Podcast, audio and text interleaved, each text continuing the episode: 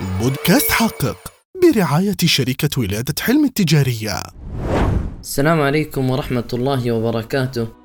أسعد الله مساءكم أو صباحكم بكل خير حسب الوقت اللي تستمعون فيه لهالبرودكاست عنوان حلقتنا لهذا اليوم كيفية التخطيط للمشاريع أو المبادرة. خلونا نعرف في البداية ما هي المبادرة. كمفهوم المبادرة المبادرة هو فكرة أو خطة عمل تطرح. تطرح لماذا؟ لمعالجة قضية مجتمعية أو تحويلها إلى مشاريع تنموية قصيرة المدى أو بعيدة المدى. بعد أن تعرفنا عن المبادرة ومفهومها دعونا نأخذ موجز قصير على كيفية إعداد هذه المبادرة أو المشروع. ففي مراحل تصميم هذه المبادرة نمر بأربع مراحل أساسية. ألا وهي التخطيط للمبادرة ثم التنظيم للمبادرة ثم التنفيذ للمبادرة ثم تقييم المبادرة. وراح نتعرف في تخطيط المبادرة على كيفية بناء الإطار المنطقي وتصميم خطة العمل. أما بالنسبة إلى تنظيم المبادرة فكيفية تنظيم الموارد البشرية وتصميم نظام المتابعة والتقييم وتصميم آلية التسويق والتقارير وإعداد الموازنات المالية للمبادرة. ثم في كيفية تنفيذ المشروع. راح نتعرف على كيفية المتابعة لتنفيذ المشروع أيضا لكيفية تقييم هذا المشروع أو المبادرة. فالتقييم المستمر للمشروع وتقييم الأثر للمبادرة وكيفية استدامتها هذه اللي تساهم بإذن الله في نجاح مثل هالمبادرات أو المشاريع. طيب كيف نبدأ هالمشروع وكيف نبدأ هالمبادرة؟ بدون دراسة لاحتياجات المستفيدين. فلا بد أن ندرس احتياجات المستفيدين نجمع الفئات المستهدفة في هذه المبادرة نبدأ نجمع معلومات عنهم بشكل كافي نبدأ نعمل آه، إجراءات مقابلات وتحليل لهذه المقابلات ثم نسرد قائمة بالاحتياجات لكل فئة ثم نقيس حجم الاحتياج لهذه الفئات عن طريق الاستبانات. بعد ذلك نحدد إيش؟ نحدد الاحتياج ثم تحليل هذا الاحتياج نبدأ نرتبه حسب الأولويات وتحديد الفروقات بين مختلف الفئات الديمغرافية كالعمر والجنس والمنطقة. جميل؟ ثم بعد ذلك نعمل على حصر الخدمات لكل الفئات المستهدفة ونعمل على ربط بين الخدمات وبين الاحتياجات. في هذه المرحلة نعمل على مقارنة الخدمات والاحتياجات. لماذا؟ لكي نحدد الفجوات. فبتحديدنا لهذه الفجوات بناء على احتياجات المستفيدين التي لا يوجد لها خدمات حاليا.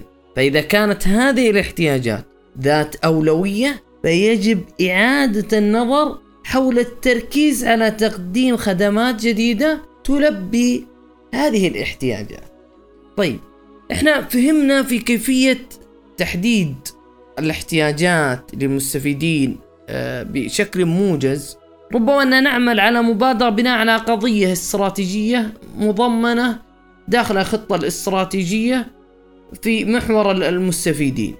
وكانت تتحدث هذه القضية الاستراتيجية على سبيل المثال إنه إحنا راح نعمل على الإسهام في تحويل الأسر من حاجة للاكتفاء أو قضية استراتيجية تعمل على تدريب أبناء الأسر لما يضمن لهم تحقيق درجات عالية للقبول في الجامعات في تخصصات مرموقة أو لما تؤهلهم لفرص عمل وظيفية. أو ربما قضيتنا الاستراتيجية هو عدد الخريجين من الجامعات الذين لا يحصلون على وظائف مباشرة فممكن نعمل عليها فكرة مبادرة بناء على هذه القضية. إما على احتياج زي ما ذكرنا أو على قضية استراتيجية تصمم هذه المبادرة.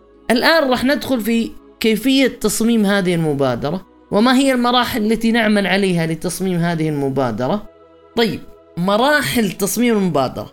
جميل.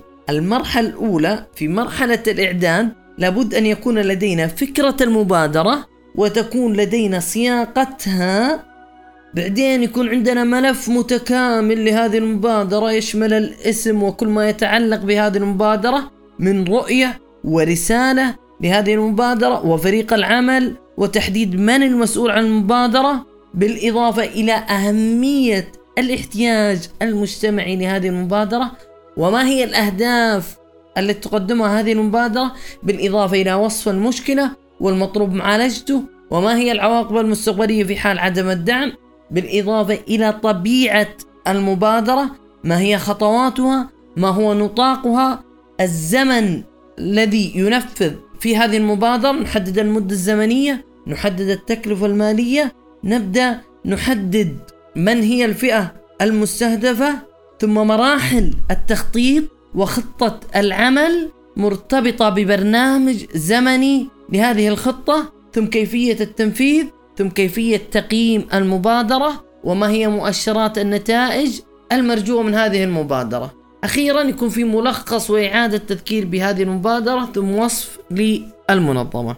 هذه ما يتكون منه المبادرة. باختصار أنا شرحت لكم آه، ما هي الأساليب التي آه، نعمل عليها لإعداد المبادرات حتى نصل إلى مبادرات تلبي احتياجاتنا أو مرتبطة بخطتنا الاستراتيجية. فهذا الجانب يعني مهم في جانب تصميم المبادرات. آه، أتمنى أني وفقت في إيصال هذه الفكرة بطريقة مبسطة وسلسة.